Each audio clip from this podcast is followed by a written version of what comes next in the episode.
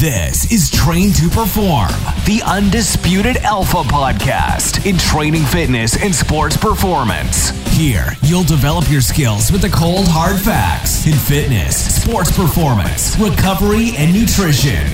Real, tried and true, evidence based facts that have been proven to move you faster, move you stronger, and move you forward. Now, here's your host of Train to Perform, Julian Sisman. Hey guys, welcome back to the Train to Perform podcast. Today we have Derek Hansen, a speed coach. Um, he has uh, he's pretty well known um, around the the country. Um, even though he lives in Canada, um, he uh, works with a lot of pro athletes. Um, has been working with the Kansas City Chiefs for about four or five years now. Um, works with a number of different MLS players, and you know college players, college programs um, and just helping consult and help them, um, you know, with their training programs and, you know, giving them coaches ideas on how to prepare athletes for, you know, track, um, for sports. So soccer, football, um, basketball, and, um, you know, pretty much every sport. Um, we touch so much from youth athletes to pro athletes, different um, philosophies, um, especially from somebody that is pretty well known um, that he worked with for many years. Um, his name is Charlie Francis, um, former track coach in Canada. Um, we again we talk about fitness, track, uh, speed work, how often to do it, so much more. So I don't want to tell you everything, but I hope you guys enjoy it. Um, please, again, rate, review when you finish listening, um, and I hope to hope you have a good rest of the day. Thank you. What got you to where you are? I know, I know you are are known as the a guy that does a lot of stuff on speed work. Um, but you know that's one obviously component to the whole like performance side of things. Um, so just I guess you can start off by saying, you know, you know, what kind of where'd you where'd you start, and you know why you are where you are. Um, yeah, I, I I guess a lot of it does start from the fact that I was a track and field athlete from a very young age, and you know that made it a lot easier to really understand the value of you know training for running faster because mm-hmm. that's that's pretty much you know and um, I was talking to somebody about it the other week. Uh, somebody I went to like elementary school with, and I said, "Well, most of the people that coached me weren't very good." um, you know, and and that's not that's not you know you know a knock against them. It's just they didn't know. So as a, you know, and some of it might have worked out just because it by accident, but certainly you know you go out and you run track and they make you run a lot like they, they make you run lots of long distance stuff and do all sorts of things that you know probably got you fit in in um and then even just going to race people like you go to a track meet i think that probably was one of the better things like you got to go out and race and test yourself and mm-hmm. and even as a youngster you're like okay i got to go race like oh i'm nervous and um, you're kind of putting yourself out there.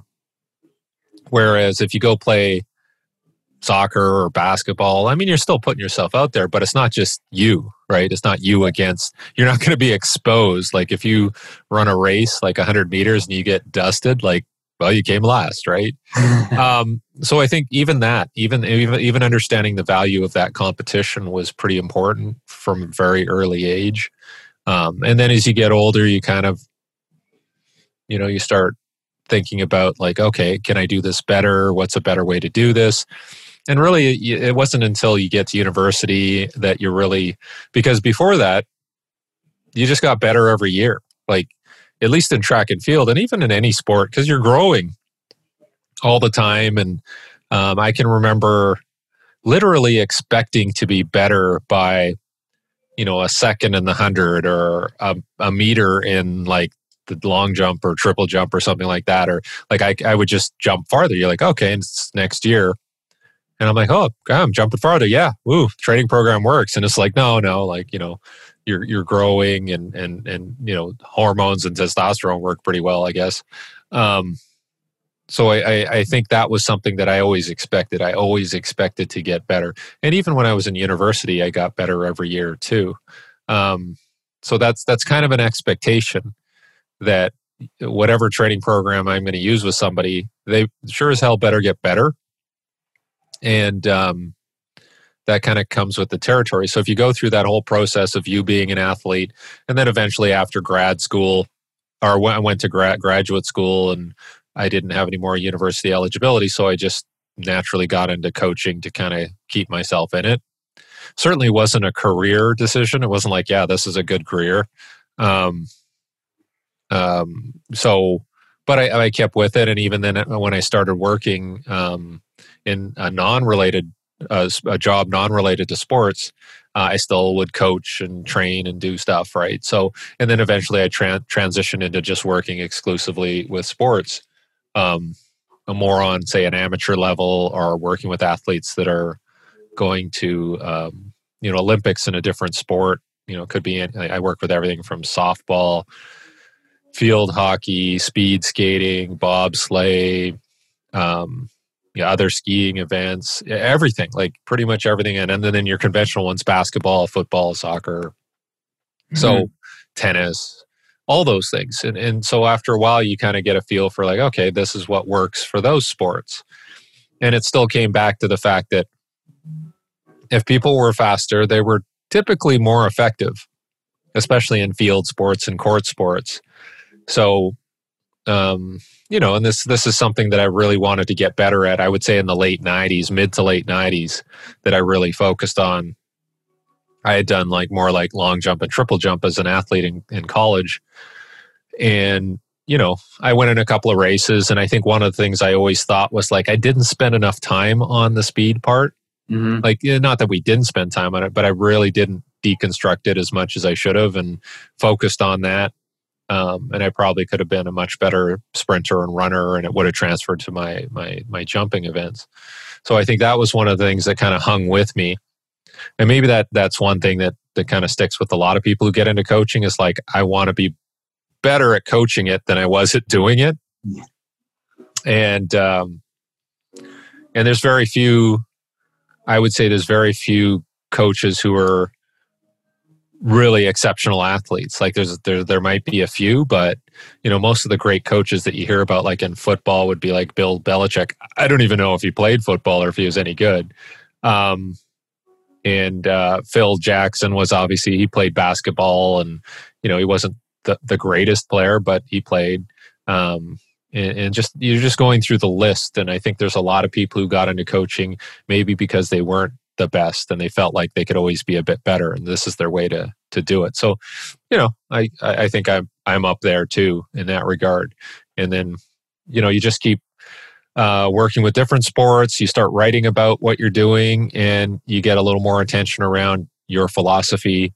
And then got into working with pro sports pro teams mostly uh, nfl american football uh, some with mls and soccer some with ice hockey now, um, and basketball, NBA, and, and and a lot of collegiate programs as well, Division One programs, and all of those sports. And the the whole, again, like you said, the whole thrust of it has been around speed of performance and and movement, um, but also the a lot of the injuries that come about with those types of activities as well and how do you get people back? So a lot of return to play a lot of rehabilitation type work that i've basically integrated with the running approach. So it is more of a running based approach for all the rehab. And then on top of that i, I have about 25 years experience working with electrical stimulation as part of the performance and the rehab rehab piece too. So um, that's kind of my bag right now um, and then uh, other things like a lot of people will call me just for like career advice or um, just general planning and strategic planning um, and just managing performance within teams. It's not just about the speed stuff, it's about everything now. Um, where are you, you're out of Canada now, or am I Yeah. wrong? Yeah, Va- Vancouver. That's what I thought.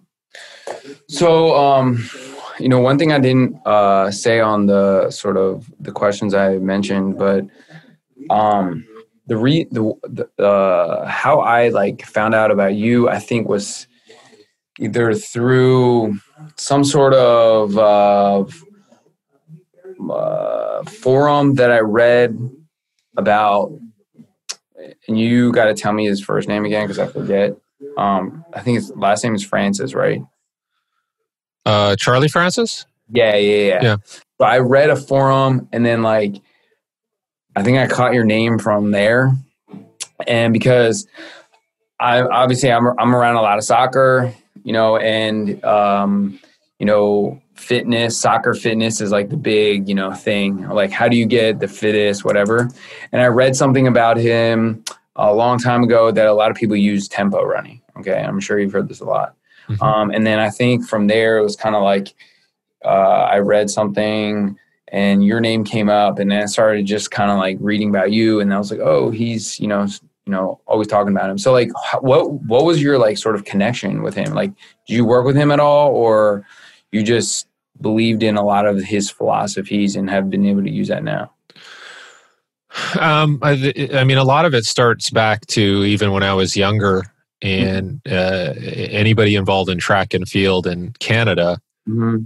was influenced by um, what was happening nationally, like at, the upper levels in the national team, and so that included the person that was his mentor was uh, Gerard Mach, who was from Poland originally, and so he had you know a reputation of developing track athletes, sprinters in Poland in the 50s and 60s, and so then he was brought over to Canada to kind of overhaul the system of coaching. And and so he had coached a bunch of athletes and ultimately coaches who um, led the way i guess for canada in the 1980s and so during the 70s and 80s that's when i was kind of coming up as an athlete that you know every you know even from being a young athlete to high school and collegiate. And so you were influenced by um, people like charlie francis who was taught by gerard mach and, and what they were doing. And obviously he had you know some good athletes and it, that kind of culminated in 1988 and the, the 100 meter scandal and all that. Um, but uh, what came out of that was that he obviously knew what he was talking about in terms of training. And I remember seeing him in 1986 do an in person um, seminar for coaches in Vancouver and and everything, you know, and I would have been like 17 years old. So everything he was saying made sense. And you're like, oh, okay, this guy's actually quite sharp. And again, I'll go back to my previous history with coaches, and you're like, it seems like my coach doesn't really know what they're doing or they're guessing or whatever. So this guy, he laid things out very, very logically. And then later, after I finished um, being an athlete in the 90s, late 90s, um, you know, you're you're trying to find out, okay, whatever happened to this guy because he was very knowledgeable. Kind of went underground, disappeared, and um, I remember going to a. I, I found out he was going to do a presentation down in Los Angeles, just outside of Los Angeles, and so uh, me and a friend went there, and just you know flew down to Los Angeles, and he did a two day seminar, and then just kind of again learning from him, connecting with him, and then from 2001 on, I bet I had a relationship with him and started working with him. So I would go to Toronto and help him out with some stuff and help him out with his educational materials, and then we would tour around and do seminars and um, and also coach some athletes. And that was about you know it wasn't quite 10 years, but certainly he he passed in 2010 and I, you know, was very close with him and his family up until 2010, and um, have kind of taken a lot of the stuff that I learned from him. And again, like I said, it started probably in 1986, where you kind of learn all this stuff, or in the 80s, and then you know culminates into working with him and doing some very high performance projects, and and just having time to spend to talk with somebody like that, Mm-hmm. you know, you know, just on a daily basis was very very helpful because you could kind of ask all the questions you needed to ask and make sure you got a good sense of what he was saying you know and uh, obviously you, you wish that he was still around because now you know it's been 10 years since he passed um, I still have a lot of questions because now I'm getting into some of these areas where it's like, okay, let's do a deeper dive and let's find out more about what about this, what about this. Um, so now it's kind of me trying to figure it out based on the knowledge that I learned from him. Um, and I think that's that's that's really helped me in terms of my base of knowledge around training, um, just just the philosophy around it. So um, I draw a lot, and even some of the, the, the courses that I teach and the presentation materials that I do still reference him as being, you know, a, a pretty big influence. Awesome. Yeah, I mean, um, I don't know exactly where it was. I think it might have been like a forum that someone had created for him, like on a website of his, and I was getting into like, you know, like you say, deeper dive into like fitness for you know soccer players, and um, you know, ran across like the whole tempos and you know how he how important they were for like I guess low days, um, but also there was. And I want to ask you about this. Like, what's uh, his philosophy on like the intensive versus the extensive? I mean, his his idea, and then just to make sure everybody understands the difference between intensive versus extensive. Yeah. Um, intensive would be something more along the lines of like you know, some pretty, not high velocity, but certainly fast enough that you would really get fatigued quickly. And then the recovery time isn't great enough. And so you're kind of working that that lactic anaerobic lactic energy system where you know things you know you feel your legs burning and you want to vomit and all that so mm-hmm. that would be more of an intensive tempo or interval workout and that could be like run a 300 as fast as you can or you know at 90% 85 90% walk around 100 and do it again and do repeats. And that really is taxing. Whereas the extensive tempo is more like, let's do, you know, four to five by 100 at a nice 70% easy pace. And you're working more the aerobic energy system and just trying to develop your cardiovascular um, abilities and capacity. Um, so it's not as intense. It's not like you're crossing over into that, that sort of oxygen debt where you're, you know, getting all these problems and, and kind of seizing up. You're just trying to keep it, you know, just like anybody trying to do basic heart rate monitor training, you're trying to stay within a certain heart rate range and just work on intervals that are probably more appropriate for something like soccer or any team sport where you are essentially doing intervals. It's not this continuous run. Yeah. Yeah. So Okay. And and he uh there was things about like you know, um, when you do those 100s or, you know, the more extensive one where you're building that aerobic capacity, um, you know, there was different like ways that they were programmed. But like when when you you you program something like that, like where's the like the the number or the you know the number for like say for instance soccer where would you stop say increasing the the distance you know over the course of like let's say six or whatever weeks. Um, so like say you start at like 4000 for like week one and then you sort of increase it from there. Like what's the like cap that you see as most you know beneficial? Or you know you don't really need to hit like go beyond this because there's no point. Yeah i mean with soccer it's going to depend on a lot of things. It's going to depend on obviously the age of the athletes. If they're kids, you're not going to work them for quite as much volume as say, uh, you know, a, a pro player. Um, and you always hear like, oh, uh, an average pro player, and again, it varies by position, like defender, midfield, striker, whatever. But say like a midfielder, like I got a chance to uh, talk to um, Michael Bradley, who plays for Toronto and uh, is on the U.S. national team, and he's known to run a lot. I don't know, but you know, you'll hear the uh, commonly like, oh, 10 kilometers per game, right? Mm-hmm. I think he's up around 12 or 13 kilometers, and you know, he tends to travel more um, on the field just based on the way he plays. So if you're doing a 10k run every time you play a game, you know you have to have some good aerobic capacity so then off of that we came up with some just general guidelines of like every time you go out uh, we're probably doing about 5,000, 4,000 to 5,000 meters or four to five kilometers of total volume for tempo runs, right? So that seemed like a reasonable upper end, at least in the off season. mm-hmm. when you're trying to build somebody up. So they should be able to go out and say it's uh, 10 times 400 that they're running.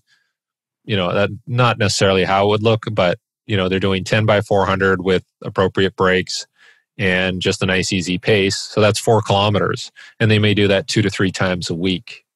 So for a soccer athlete, they're they're probably on the high end for overall volume. Yeah. Whereas a basketball player, maybe they're like four kilometers per game because the court's smaller, right?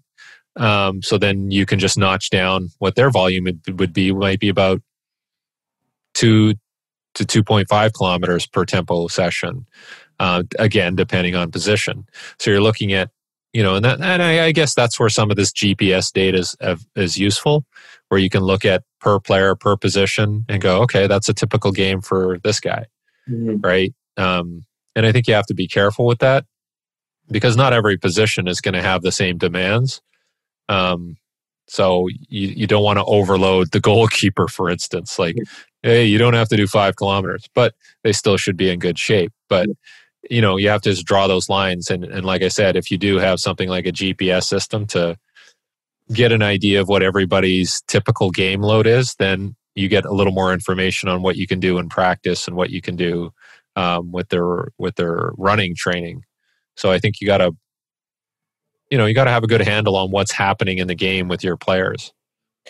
So um when it comes to like what you use as sort of like the i mean you exercise whatever um do you typically do when you do like tempo like say extensive tempo like the long ones um you know everyone's like oh the long steady state you know you you you just run for however long right? You know four or five miles whatever. But i noticed that you prefer like these sort of you know 400s 100s 300s type of things. Like is it because you're kind of building the system building the body system in a way that because you you know you're going to break and you're not constantly just running?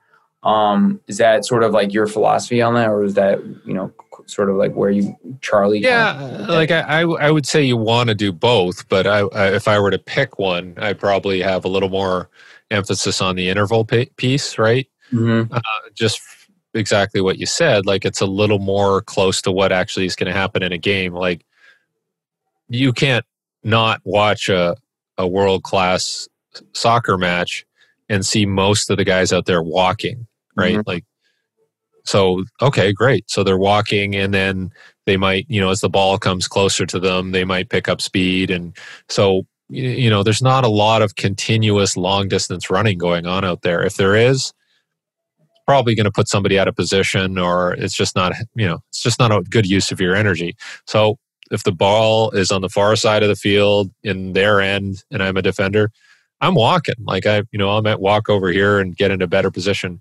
So you know but when i have to run i have to run. So the velocity is probably going to be higher. So i'd rather probably do those shorter intervals at a higher velocity to get me ready for any game scenario than i would by doing a long distance run. It just you know it's just more compatible to what's happening on the field. Mm-hmm. yeah i mean that's what i figured um it to- totally makes sense. Um all right so kind of going on to like a different like you know more intense uh idea point of view. When it comes to like just full out like sprint training um you know i'm sure you do this with soccer players as well um, I know obviously sh- way shorter distance, probably like 20s, 30s, 40s, and stuff like that. You know, how often are you, you know, programming this? You know, um, is it mostly in the off season? Do you still do a little bit in e- in season to keep up like the hamstring, you know, uh, wear and tear and things like that? Or do you, or do you kind of manage it based on, especially in season, like their schedule and things like that? Yeah, like in season, and again, it, it's um, obviously it's a little strange right now, but uh, mm. in a mm. typical in season period, um, you're probably trying to do some sort of maintenance work. And again, it depends on what they're doing in practice. Like if mm. they um, have some energy freed up because the practice schedule between games isn't too you know ridiculous, um, then you could do some short sprint work once a week, twice a week, whatever you can. Mm-hmm. And, and, you know, you don't have to go too far because, again, most of the sprints that are happening on the field aren't too um, too long. Like, you know, um, you'll see the odd, you know, long ball that somebody has to run onto. But mm-hmm. um, for the most part, 10, 15 meters, yards is probably not uh, a bad distance to prep prep at, right? So I know people that like a friend of mine. He works in uh, uh, for Toronto, um, and he worked uh, for AC Milan and Fiorentina and all these different teams in Italy. He's Italian, and he he he has a good job. He does a good job working on five and ten meter sprints with his guys a lot of the time, and just getting those repetitions up. And uh, they give him a lot of good feedback. So, so it really depends on your situation, and mm-hmm. if you have you know players that just need that short range speed, you're just going to focus on that when you can. Certainly in the off season, you can do more work. You can do it three times a week. You could maybe get out to 20, 30 meters and 40 meters, but you're always trying to balance things off against what their demands are in the games, their travel demands, and also what's happening in practice, right? And mm-hmm. and, and and that may vary from team to team. Mm-hmm. So, do you do you only work with? I mean, I'm uh, I'm assuming you don't work too much with like youth athletes. Um, I mean, I have in the past, but you know, now uh, I if I'm working with younger people, it's usually um, associated with my own kids. So mm-hmm. um, mm-hmm. I go out train them. They have friends, or we have a group that we train. So uh, you know, I'm still you know well aware of what the differences are for young athletes, but a lot of the time with the younger athletes, we're just working on, okay, this is what your technique should look like and feel like. And we just want to reproduce that and just make sure that you give them a good foundation of, of, of just sprint technique and understanding how to run. Um, because again, that's something that maybe I didn't have enough of. Mm-hmm. Um, so, so yeah, I, I think that's a huge, um, area of focus for me, even working with kids, is like, let's make sure that they have a good foundation of technique and understand what it should feel like and look like. So we do a lot of video, show them, okay, this is what you look like after that rep. This is what I want you to fix. And so having that constant back and forth of like how it should look, what they look like, and mm-hmm. then making that connection, I think is pretty important. Yeah. Yeah, it's, it's funny that you uh, talk about video because I do that a lot with the kids that I work with. I, I got that idea from somebody that um, I used to work with um, a few years ago, and I think it's I think for kids uh, especially it's really helpful. Um, you know, you know, it's quick feedback versus like, hey, you got to do this. I think it's something that they can. I think seeing it better for the younger kids is a little bit easier for them to like replicate the next time around versus like you know an older kid that's probably been with you for you know 10 12 years. It's easier for them like oh, okay i understand and then make those changes. What um what what things especially for like younger kids do you typically work as far as like technique goes? Like i mean you don't have to like list a whole bunch of things but like you know are there specific things that you notice that a lot of kids you know do incorrectly that you commonly fix yeah some of it is just around posture so a lot of the time you'll see kids like uh, ducking their head or tucking their head because they think that'll make them go faster. But it, you know, it can actually create problems and and and and um, take away power out of the hip if your posture is rounded. So uh, I think with a lot of the drills we do, we're teaching like where to look. Mm. Like okay, when you sprint, you know, you're not looking up at the horizon, but you're not looking down at your shoes. It's somewhere in in between um, and then just getting them to cue everything and, and set everything with their arm rhythm like learn how to set your rhythm with your arms what range you have to go through and that usually transfers down to the legs really well you don't really have to talk about the legs too much if you're coaching through the arms very well mm. um, so those i mean i would say those are the two biggest things um, and part of their technique has to be that they just need to get stronger so mm. by by by doing the drills and doing the sprints you may not have beautiful technique at the beginning but certainly as they get stronger, they're able to get into those positions and have better posture and move their legs through and lift their knee high enough and put enough force into the ground. So I think that's that's something that people don't spend enough time on. Is just hey, let's just keep doing this because the more you do it, the better you get. Um, you know, albeit with some decent coaching and tips um, if you see something wrong. But I think, uh, unfortunately for kids, you know, people try to make things fun and exciting, and it's like, well, guess what? A lot of the really good stuff is going to be boring as heck, and you got to get them to do more of it, right? So it's like any skill, like you know. Um, I'm sure everybody wants to shoot in basketball, wants to shoot three pointers or dunk the ball. But you know can you do all these little things really well all these basic things that aren't as sexy? I would yeah. say it's the same in running. Yeah. So. and, and, and and when you're talking about strength and i mean this can this we can talk about this uh, a little bit. When you're talking about strength we're talking about like not just getting stronger from sprint work. We're talking you know going to the gym doing like a a, a good strength program they'll build like overall you know full body strength and things like that. Yeah, yeah. I mean, uh, the the soccer culture hasn't always been about weightlifting and the gym and all that. Mm-hmm. I think mm-hmm. it's changing a bit. Mm-hmm. Um, you know, so I think you have to do a little bit of everything. Like obviously, you're focusing on your sprinting, you're doing explosive work. You know, you're getting them familiar with basic lifts in the weight room that they can do for lower body, upper body. Um, you know, and it, it doesn't have to be anything too fancy. Like if somebody just squatted and pulled something and pressed something, um, they're probably going to be okay. There's no, um, based on my experience, it, regardless of how skillful you are in the weight room, there isn't always a, there really isn't a transfer onto the field because it's so different, right?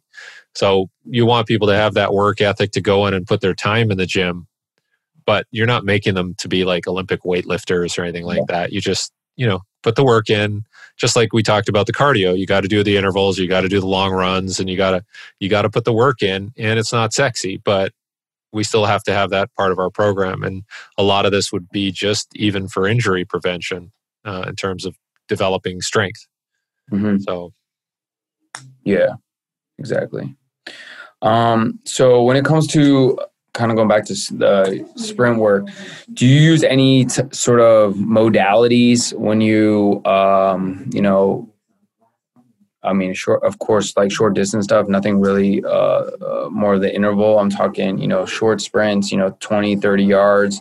Are, are, are you using any like sleds, bands um, for obviously people that can, you know, use it or are at that level of using it? Um, you know, I know there's a lot of people that talk about kids can use them, uh, you know, sled work and all that kind of stuff. So do you use that stuff or is it just mostly body weight and just working on, you know, certain technique, speed and distances? Um, yeah, we'll, we'll use it. Like if something as simple as like, Hey, do we have a, a hill that we can run up? This is probably the easiest if it's, you know, close to where you train and you have, you have some sort of incline or hill mm-hmm. because that's going to provide a you know good amount of resistance. And if you have a group of kids if you have to you know i don't know how many sleds you need for a full soccer team but it's going to be significant. You got to set them up. You got to make sure that they're the right weight. Um and so it's just I, I you know i'm just naturally lazy. So if i'm working with 10 athletes bringing out five sleds is not you know something i want to do.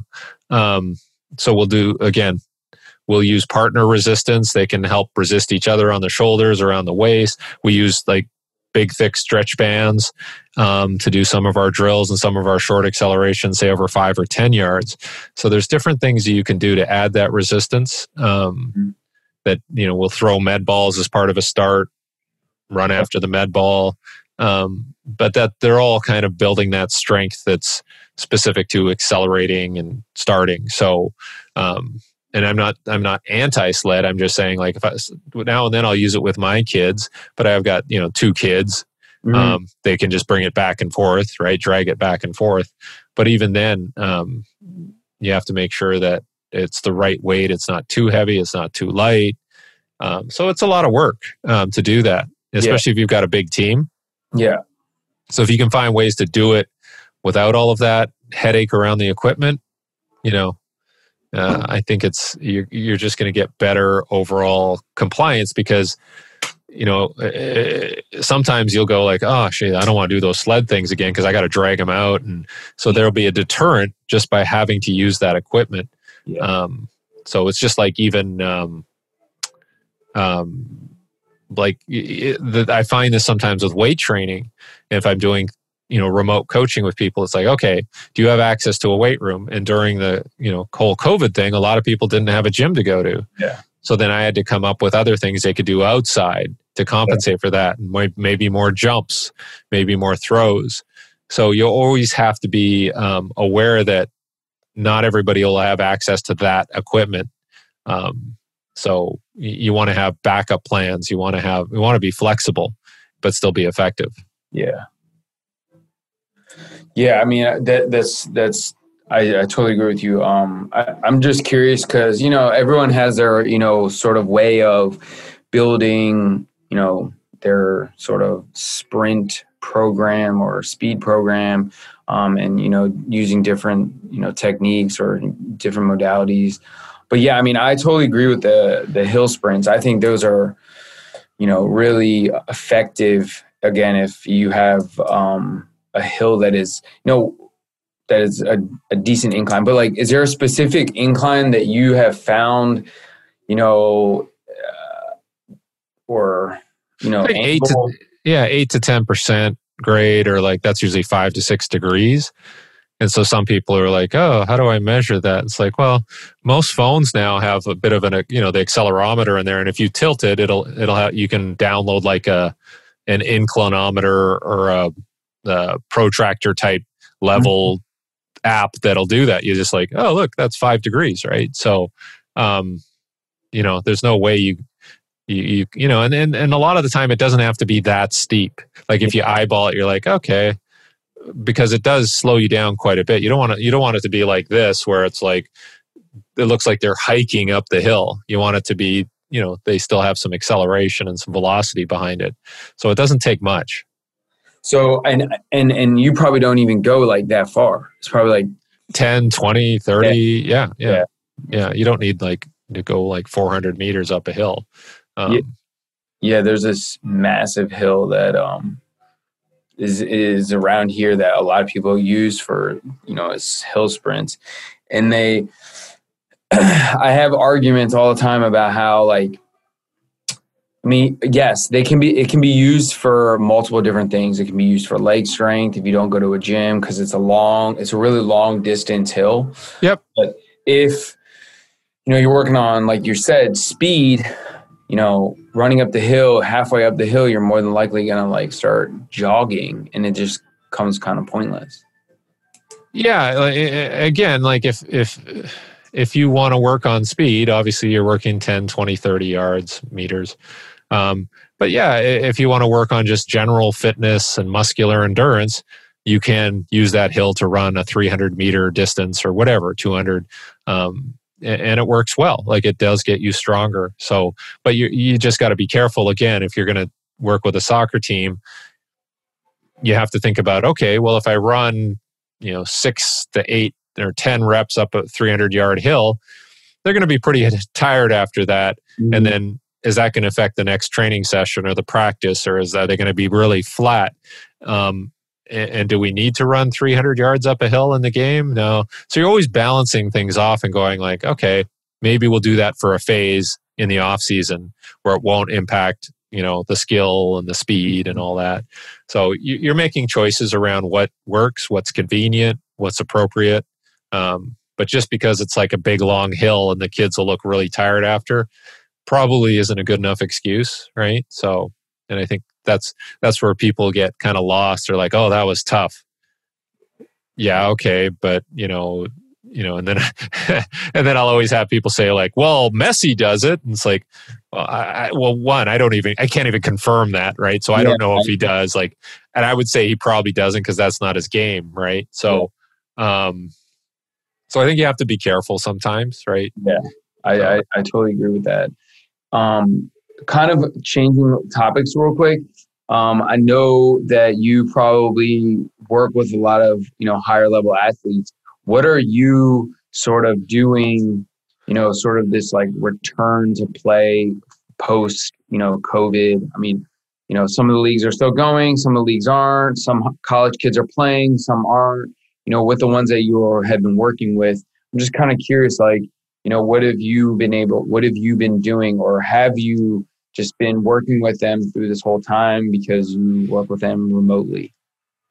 And they're still being. Um, yeah, like uh, it depends on the, the, the team, the sport, and you're always trying to figure out, um, you know, like as an example, I was talking to somebody about working with some NBA players because most of the teams are done. Yeah. There's two teams left, right? So um, they, I think they're going to figure out, okay, once the final is over, then we'll get back to training. But they don't really know when they're going to start up again. It might be January, it might be February, but nobody said it definitely because we don't know. We don't know what's going to happen with you know the the eh, further outbreaks a second wave a third wave or all that so i think they're just trying to go yeah you know maybe february same with the nhl um, so now people are going well we have about 10 weeks to prepare for that and they're putting together plans and maybe some of them are working with the team some of them are gone home to work with their personal trainer so you know I, i'm just trying to work out those details first and figure out what kind of timelines we have because there's no sense in coming up with a grand plan unless you really know what's going to happen. Mm-hmm. So I think that's where everybody's at right now. I figure um, a lot of people thought they'd be further ahead and we'd be past this. But, you know, I, I've been telling people to mentally prepare themselves that they might be, you know, might be an, another, whatever, six months or spring of 2021. I don't know, but uh, don't don't set yourself up for failure. You know, stay in shape, do what you can, um, I think there's been less of a uh, uh, a run on weight equipment and gym equipment for the home. Like I think hopefully they're getting restocked and all that. But that was a problem too. Like I can't find a barbell, I can't find a dumbbell. Um, I I do some work for the Trueform treadmills, the curved treadmills, and you know I was trying to get them to different teams and get you know you know so people could run indoors um, and maybe even during the winter that'll be something that people have to do right um, so, you know, nobody has the answer. It's, it's you work with mostly players that are in Canada, or like, are you able to work with other players outside of the? Yeah, I would say mostly, mostly North America. Oh, okay. Yeah, U, U.S. and so it's um, it's just making sure that that you give them a plan that works for their circumstances because it's so easy to go like you know if if I'm a weightlifting guy, I'm going to probably give you mostly weightlifting exercises, right? Mm-hmm. And if I'm a sprint guy, I tend to focus more on that part, like the acceleration, the the movement on the field. Uh, and guess what? That seems to work better. Um, nobody's lifting weights on the field. I'm not saying don't lift weights. I'm just saying, you know, let's be practical about all of this, right?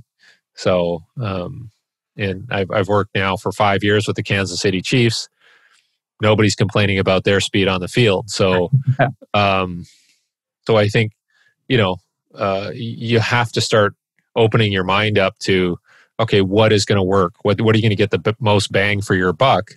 Um, and it may not necessarily work with everyone's philosophy, but you, you got to, you got to start adapting, right? Um, and that's what we've learned, I think, in the last six months is that if you can't adapt, um, you know, you're you're you're going to be in trouble. So, um, just this question just popped in my head. So,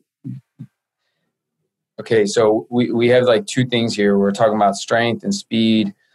I mean, obviously, I I, I don't think you can't live with one or the other. Um, but do you do you find that um, and you probably know this because you've been around way longer than I have, um, especially with higher level athletes do you find that um, there needs to be a both in the, the program or can you just live with just straight sprinting and it just kind of like uh, obviously you got to program it. I'm not just saying all the time sprint sprint sprint but like you know doing it properly um, will that lead to less injuries faster um, or do you find that you need a little bit of the strength work to help you know get over that curve type of thing yeah you're you're really you're, you're, i mean it's going to change right your emphasis mm-hmm. will change mm-hmm. like obviously when you're in season mm-hmm. um, you're focusing on tactical technical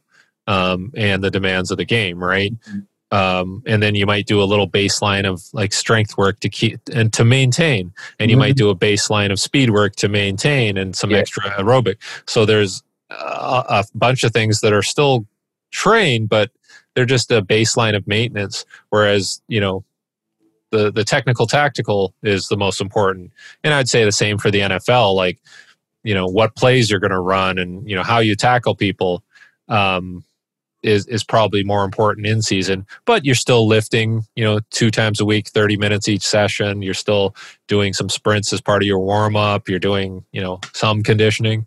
So I, I think it's it's the same uh, with what you're talking about. It's that some you know, probably early in the off season, you're doing more strength work, right? You're going to you build that base of strength. And then as you get further in, you might transition to more speed work or more explosive work. Um, and then you drop the weights down so that something else can come up. It's a bit of a whack a mole thing, right? Where mm-hmm. some stuff has to come up, and when something comes up, other stuff has to come down. But yeah. you're not not not everything can coexist at once. Yeah. Um, if if if you try to do that, it's usually going to end badly. Yeah. Like I, I, know a lot of people are like, oh, you know, we want to keep squatting heavy and deep. And well, guess what? Those people end up having more groin and hamstring injuries because when you start running fast, it's an entirely different software program mm-hmm. in terms of like the rate at which things turn on and off. Um, so I think you just have to be careful with what your emphasis is. You know, you might have a phase which you have a, an acceleration emphasis. You might have a phase that's more of a explosive emphasis or a, a high speed emphasis. But just make sure you make those adjustments so that you understand that this is our priority this phase or this month, and then we'll still just maintain those other qualities. Yeah. So. So and but you know, kind of still continuing with so. It, um as far as like like like a person wanting to get really fast like this is sort of what you would say what you would suggest what you just what you just said. Sort of yeah, like yeah i mean it, strong, it, it, get that build that that strength and then focus more as you go on. You move on you focus more on speed and power and and the things sort of work themselves out type of thing yeah, yeah, and it's it's it's going to vary based on the need of that athlete. Like mm-hmm. you may have an athlete to, hey, once he gets up and running, he's really good. It's just those first four steps that he doesn't have that pop or that acceleration, and that may be a strength issue. It might be a technical issue, but you're always trying to figure out what the issue is and then address it. It's not as easy as like, and some people are just slow. Let's yeah. be honest. Um, so you're doing could be genetics as well. Yeah, yeah. You're like, okay, this, you know, so you still work on it. Yeah. Okay. Um, but you might get more bang for your buck working on a technical, tactical, tactical thing for that athlete, right? Like it, it's not, you know, it's not that everybody on the field has to be blazing fast, right? You know, certain people have to, and other people can be mediocre uh, because they're good at other things. Um, so I think as long as you kind of go through the process of evaluating what somebody's strengths and weaknesses are and then building that plan around that it's fine. Yeah. Um all right so sort of kind of bringing it to a close here i just want to quickly ask you know when it comes to, i know i'm kind of coming back to the youth aspect of things um and when it comes to a youth athlete um you know what at what age do you think it's it's it's appropriate for them to you know you know work on speed work on strength you know working on these all these like movement based patterns and things like that in order for them to you know keep excelling at their sport? You know there's a lot of kids that are really good at their sport you know eight nine ten years old and then like you know the mom and dad are like oh we need to you know get them into the weight room or the gym or whatever. Do you think it's do you think it's necessary? I mean, personally, I think so, but you know, everyone has their sort of opinion about what you know some of these kids uh, should be at what age they should be exposed to it. Yeah, I mean, I, I always again, I'm biased. I'm going to say like I think you should work on their running technique and give them some some you know basic fundamentals to develop and that's what i do with my kids and then we didn't really start lifting weights until my son was probably you know 14 15 and what we found was that um, his weights have shot up but i think it's because we have really worked on the sprint piece and um, you know he has derived some strength from just doing that. Yeah. um, so then when we get you know whereas if we got him really strong in the weight room and then we said well let's let's teach him how to run i think that that doesn't work quite as well. Um, so um, you know but i was talking to my wife and we um, i think last year around this time i was happy if my son who was 15 at the time could bench press like 115 pounds or something right?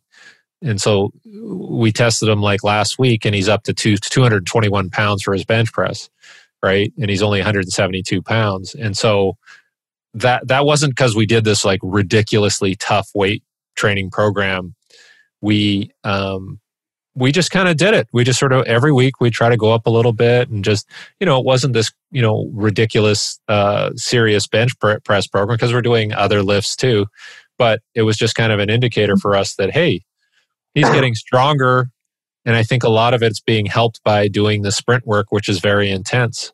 Um, so um, the, our goal is not to have a great bench press. Our goal is to get him stronger and become a better athlete. And then when we test his bench press, we're like, oh shit, that works, right? You know, so um, so I, I, I still think just even based on that personal experience, you know, work on acceleration, work on technique, work work on relaxation, uh, during that whole process to execute. You know, you want them to be able to execute all this stuff and make it look easy. Um, that's that's what you're shooting for. Um, and I think the other stuff is is so much easier to develop. Even like the endurance, like endurance, you know, is probably one of the easier things to develop. Mm-hmm. But working on speed and technique takes a lot more time and patience. So you might as well start a little earlier on that. And it doesn't have to be crazy. Even if you do it one day a week where you're like, okay, this is how you do a marching drill. This is how you do, you know, this is where I want you to look with your head when we do an acceleration, you know, and that's why the hills work really well. Hey, get a kid to go run up a hill. Their technique is usually better in that scenario when they're running up a hill. It holds them in position better. Um, so, yeah. I have a side well side note question um, when it comes to because you're talking about technique when it comes to like foot you know when when when it hits the ground um, i've seen i've worked with a couple kids where like they when they're running and i've slowed down their video and they've like really seen it um, where they're hitting like with their their heel first and then going down yep um when when you see that like what is that like what does that tell you in that in that person's like sort of mechanics, I guess?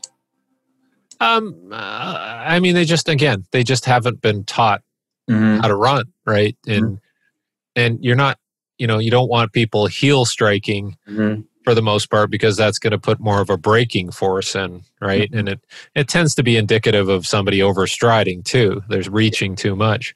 Okay. So you know you have to have a, a, proper progression of drills and teach them where to land on their foot because if you land you know more towards the middle or ball of your foot you're going to get more of an elastic response right whereas if you land with the heel that's your skeleton just like clunk right yeah. um, so the the only thing is that they have to balance that off with how they change direction and do things on the field because sometimes you got to plant your heel to decelerate and change direction and be stable.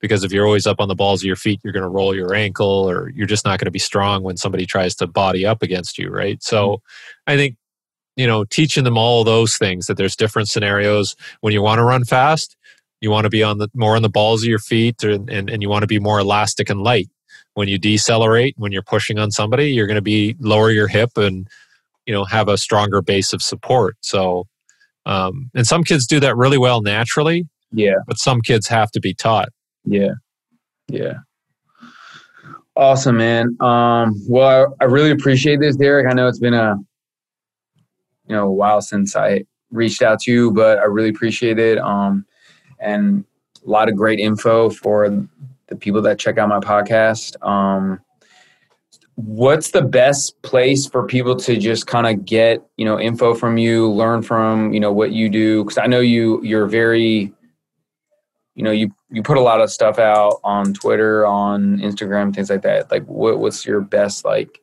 you know way of connecting? Yeah, on Instagram or Twitter, I think it's the easiest one is at Derek D E R E K M Hansen H A N S E N. So M for Matthew, Derek M Hansen. So that's I'll try to put up a lot of information on Instagram. It seems to be an easy way to put up short clips and mm. and just make it very visual. And okay. then on the website is uh, I have two websites. One is sprintcoach.com and the other is runningmechanics.com. And the Sprint Coach uh, website is more directed at you know uh, cons- consulting and work with teams, work with individuals who want to do online consulting. Whereas the running mechanics that was initially um, going out and teaching in-person courses and now i'm just spending time converting all of that to online so it will be more of an online course destination awesome. um, and then hopefully everything kind of corrects itself and we can get back to normal life and i can do some in-person stuff but we'll see that's awesome. Well, I'll put all that stuff in the uh, show notes, um, and then when I post um, something on Instagram, I'll definitely put that that information in there. Um, but cool. other than that, I appreciate it and um, look forward to talking to you soon, man. Likewise. Thank you. Right. You're welcome, Derek. Have a Take good care, Julian. Take care. You too. Bye-bye. Bye. Thanks for listening to Train to Perform with Julian Sisman. Learn how you can work with Julian in a personal training session, either online or in person, at prepareforperformance.com. And follow on social media for more tips on training, fitness, and sports performance on Twitter at jsisman underscore PFP and Instagram at Prepare for Performance.